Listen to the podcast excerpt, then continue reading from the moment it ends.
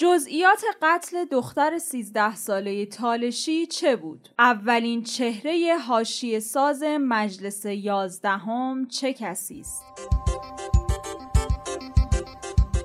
سلام امروز چهارشنبه هفت خرداد ماه پادکست خبری پادیو رو میشنوید. در پادیو امروز از پیام رهبر معظم انقلاب در افتتاح مجلس یازدهم بازداشت نماینده مجلس مرتبط با فساد خودروسازی علت کاهش آمار جانباختگان کرونا در ایران و مدت مسئولیت از ابتلای مجدد به کرونا رو براتون خواهیم داشت.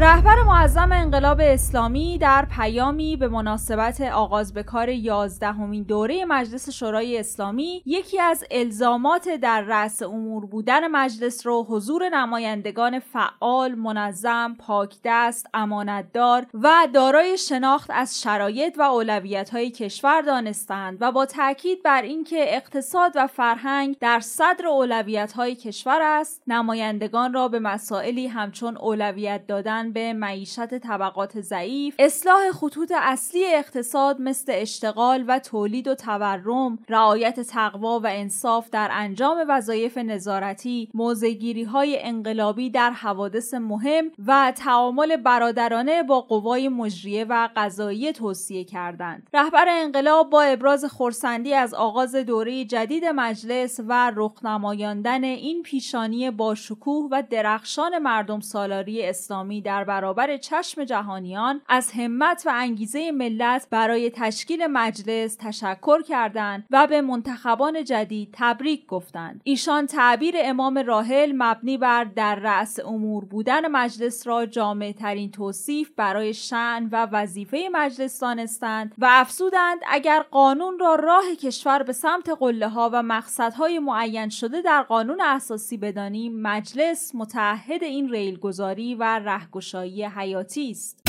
رئیس جمهور هم در سخنرانی آین افتتاح مجلس یازدهم با بیان اینکه در مجلس شورای اسلامی از آغاز بزرگان بر چنین سندلی هایی نشستند و ادای وظیفه کردند ادامه داد. هم دوران دولت چهار سال و کوتاهه و هم مجلس. اما با همکاری دولت و مجلس می‌تونیم یادگاری دائم و ماندگاری برای دهه ها و حتی قرن ها برای مردم به یادگار بذاریم. و اون یادگار بزرگ قانون متقن صحیح و کارآمده. روحانی ادامه داد مجلس ها اومدن و رفتن اما قوانین مدنی برای دهه و بیش از یک قرن به عنوان محکمترین قانون هنوز هم جای افتخار برای ایران و قانونگذاری ایرانه. روحانی در ضمن صحبتهاش هم درخواستی از مجلس یازدهم داشت. خواست من از مجلس یازدهم این است که در سال پایانی دولت و سال آغازین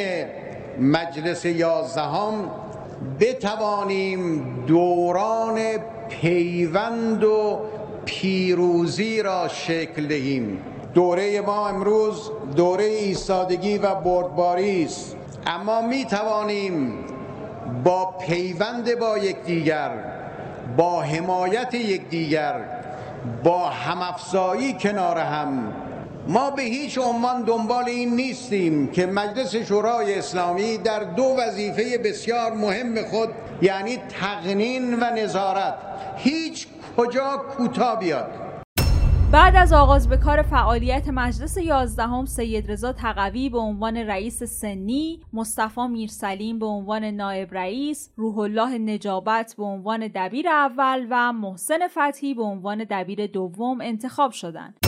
البته مصطفی میرسلیم سعی کرد از روز اول جزو چهره های حاشیه ساز باشه و ابتدا هم از رشوه 65 میلیاردی به یک نماینده برای پس گرفتن یک طرح تحقیق و تفحص صحبت کرد و ادامه داد متاسفانه روش های ناپسندی در جمهوری اسلامی رایج شده که از این طریق آرای نمایندگان در مجلس خریداری میشه. شوربختانه این خرید رأی هم در پای صندوق رأی و هم در مجلس اتفاق میفته کار خرید آرای نمایندگان خیلی سریع در مجلس انجام میشه و برخی نمایندگان رأی خودشون رو حراج می‌کنن مثلا برای پس گرفتن یک طرح تحقیق و تفحص 65 میلیارد تومن فقط به یک رئیس کمیسیون در مجلس پرداخت شده میرسلیم گفته این طرح تحقیق و تفحص از بدبستانهای مالی رو سال 95 با رایزنی پنهان با رئیس وقت مجلس از دستور کار خارج کردند.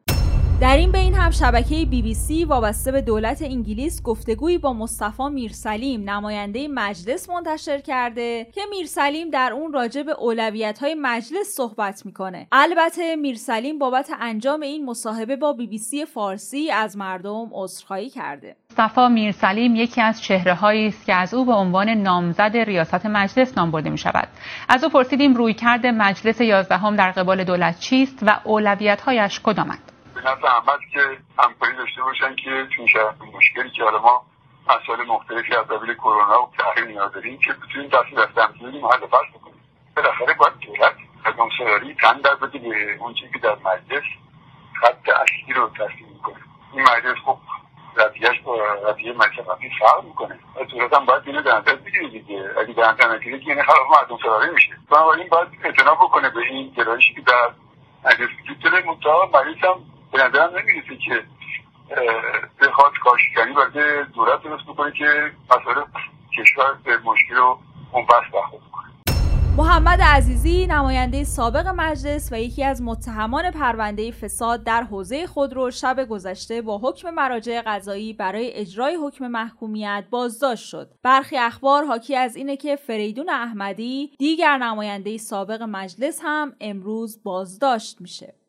قربانی خانه پدری در مورد قتل رومینای 13 ساله تیتری از روزنامه ایران بود. عصر یکم خرداد امسال در یکی از روستاهای سفید سنگان از بخش حویق شهرستان تالش جنایتی رخ داد که انعکاس اون باستاب گسترده‌ای در کشور داشت. توی این ماجرا مردی چهل ساله دختر 14 سالش رو به خاطر اینکه با پسری 35 ساله از خونه فرار کرده بود با داس به قتل رسوند. بعد از دستگیری متهم این مرد مدعی شد که دخترش به اون پسر علاقمند شده بوده و قصد ازدواج داشته. اما این مرد به خاطر تفاوت سنی زیاد و اینکه چنین ازدواجی رو به صلاح دخترش نمی‌دونسته اون رو از این کار من و با ازدواجشون مخالفت کرده تا اینکه پسر جوون با فریب دخترش رو وادار به فرار از خونه می‌کنه. پدر رومینا در اعترافهای خودش گفته دخترم درس می‌خوند وقت ازدواجش نبود. اون هم با پسری که دو برابر سن خودش رو داشت. روز حادثه من عصبانی شدم. نمی‌تونستم تحمل کنم دخترم بازیچه دست پسری بشه که قصد فریبش رو داشته. اونقدر خشمگین بودم که یک لحظه دیوونه شدم و با داست دخترم رو کشتم. نمی‌خواستم اونو بکشم. فقط می‌خواستم بترسونمش. حالا هم به شدت پشیمونم و هرگز خودم رو نمیبخشم. من خیلی عصبانی بودم و کنترلی به رفتارم نداشتم. اسفندیار عموی رومینا درباره این جنایت به یکی از رسانه های محلی گفته بهمن از مدتی قبل عاشق رومینا شده بود و اون رو با حرفهاش فریب داده بود. بهمن به پلیس گفته برادرزادم به خواست خودش با او فرار کرده اما اون رومینا رو با زور و تهدید به اینکه اگه همراهش نره اون رو می‌کشه 6 روز با خودش برد. برادرم به پلیس شکایت کرد بعد هم به بهانه اینکه بزرگان فامیل وساطت کردند و اجازه ازدواج دادن اون رو به محلی کشوندیم و پلیس دستگیرش کرد. عموی رومینا گفته بهمن رومینا رو اخفال کرده بود. او قصدش ازدواج نبود و برادرم به خاطر رفتارها و مزاحمتهای اون به مرز جنون رسیده بود. بهمن مدام ما رو تهدید و فحاشی می‌کرد. آخر هم با فرستادن یک عکس از رومینا برای برادرم اون رو به حدی رسوند که دست به چنین کاری بزنه. اگه از رومینا عکسی نمیفرستاد این مسائل پیش نمیومد اصلا کدوم مردی وقتی بخواد با یه دختر ازدواج کنه عکسش رو در اینستاگرام می‌گذاره؟ برادرم غیر از رومینا یه پسر 6 ساله هم داره و الان زندگی اونا نابود شده و مادرش اصلا حال خوبی نداره. این در حالیه که بهمن به پلیس گفته که عاشق رومینا بوده و قصد ازدواج داشته اما خانواده رومینا به خاطر تفاوت مذهبی و اختلاف سنی زیاد با این ازدواج مخالفت کردند و اونها هم با هم فرار کردند اما وقتی از سمت پلیس دستگیر شدن رومینا اصرار داشته اون رو به خانوادهش تحویل ندن اما به حرفهای رومینا توجهی نشده و این فاجعه به بار اومده. رضا جعفری معاون امور اجتماعی بهزیستی گیلان در این باره اعلام کرده که به دلیل ماهیت ماهیت جرم دادستان مطابق با ماده 5 قانون حمایت از کودکان و نوجوانان به عنوان مدعی العموم ورود پیدا کرده و بهزیستی هم به عنوان سازمان دولتی مدافع حقوق کودکان تمام تلاش خودش رو برای احقاق حق این کودک انجام میده. بهزیستی از همه ظرفیت ها و امکانات برای تحقق این مهم استفاده می‌کنه و در عین حال به دلیل ماهیت جرم و درگیری عاطفی و روانی و اجتماعی با هماهنگی دادستان و انجام حمایت های روانی اجتماعی از سایر اعضای خانواده برای کاهش آسیب های روانی می‌پردازه. جعفری گفته اورژانس اجتماعی شهرستان بعد از وقوع قتل از طریق مراجع رسمی در جریان واقعه قرار گرفته و قبل از اون ما از این درگیری خانوادگی خبر نداشتیم. اما چه بسا اگه با خط 123 اورژانس اجتماعی قبل از بروز این حادثه تماس می‌گرفتن می‌تونه سرنوشت بهتری رو برای کودک و خانوادش رقم بزنه که این موضوع فرهنگ مسئولیت پذیری از سوی همه آهاد جامعه رو یک بار دیگه به همه گوشزد می‌کنه. قتل این دختر توسط پدرش نمونه ای از نقض آشکار حقوق کودک توسط فردی که بیشترین انتظار حمایت و پشتیبانی از اون برای رشد تربیت و پرورش صحیح کودک می‌رفته. اما به دلیل فقر آگاهی و وجود باورهای متعصبانه مرتکب عملی شده که باعث جریه دار شدن احساسات مردم شده.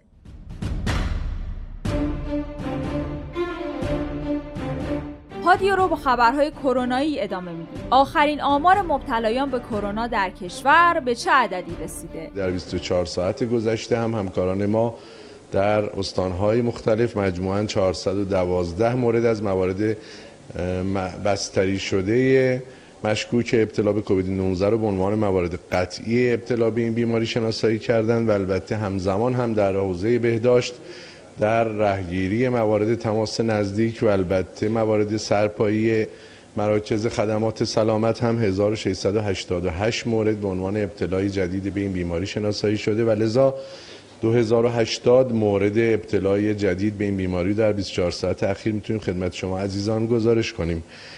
141591 مورد تا این لحظه میشه مجموع مبتلایان قطعی شناسایی شده این بیماری در سراسر کشور که 111176 مورد خوشبختانه بهبودی حاصل کردند و از رنج این بیماری رهایی پیدا کردند. 1551 هموطن عزیز مبتلا به این بیماری هم تا این لحظه در بخش مراقبت های ویژه و آی سی او در بیمارستان های مختلف و مراکز درمانی معین در سراسر کشور تحت نظر تحت درمان و مراقبت هستند.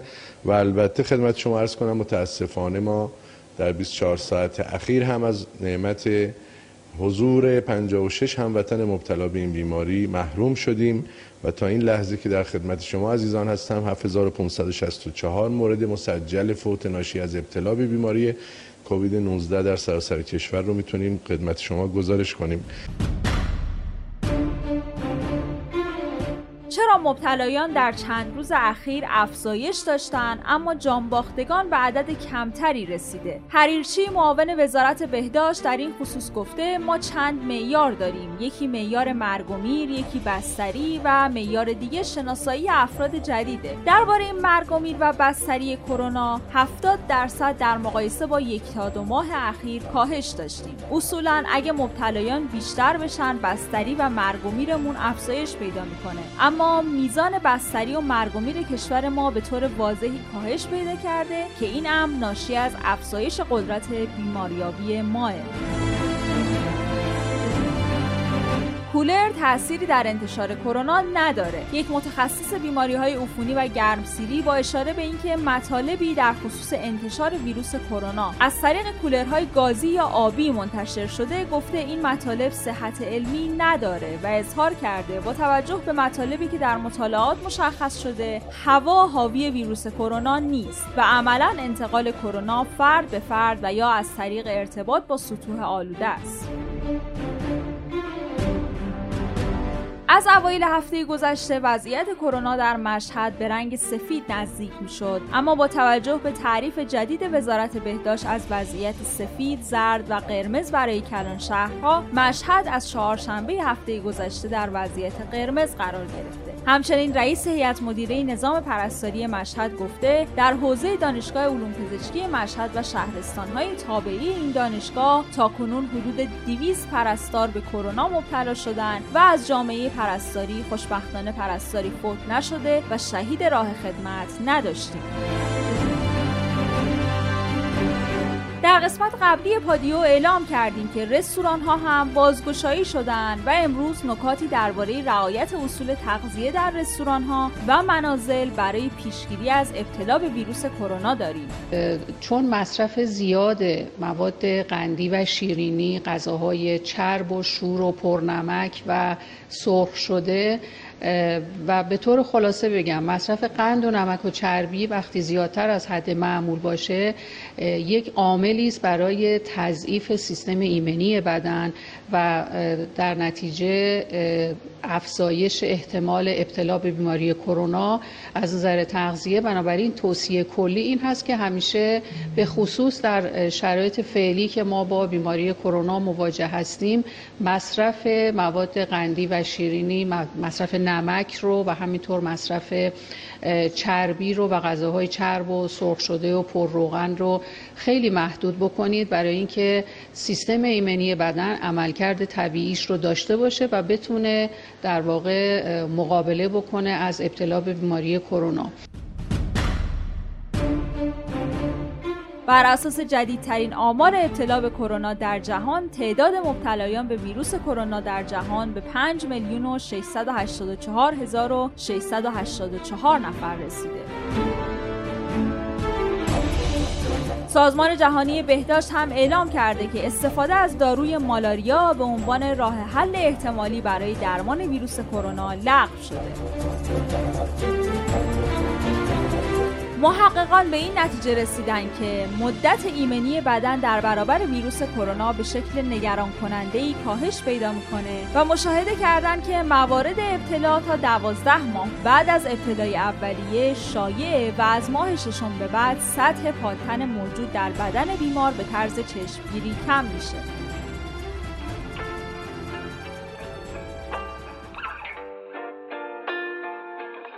پادیای امروز رو من زهرا ادیب براتون اجرا کردم و طبق روال همیشه در انتها با یک قطعه موسیقی پادیو رو به پایان میرسونیم و امروز هم آهنگ گلکن از گروه چارتار تا فردا عصر خدا نگهدار. گلکن یار شکیبا زن زیبا گلکن گلکن ای گل تالال فریبا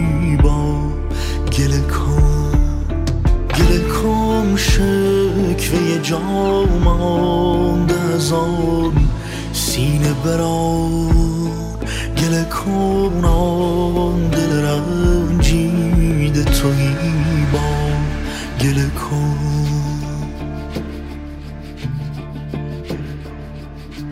روز و شبی میگذرد در دل تو در دل من. خاطر مانده و بس. از نگت از تب من از آتش عاشق تن خاطر مانده و بس. گله کن یار شکیبا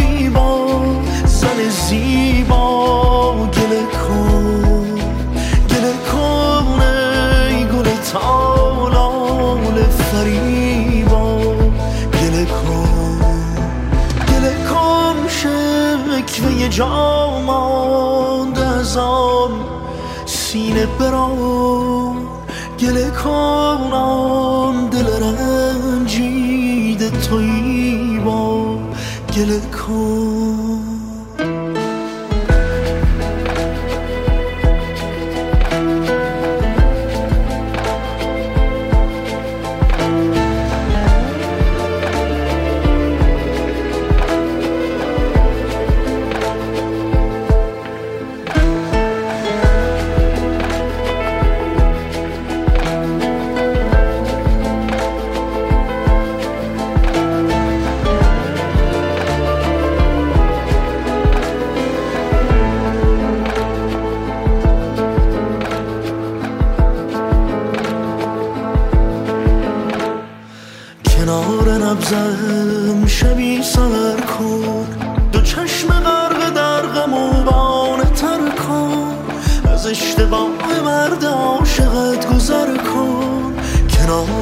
نبزم شبی سر کن. دو چشم غرق در غم و بانه تر کن. غم گذشته را به سوز و بی اثر کن.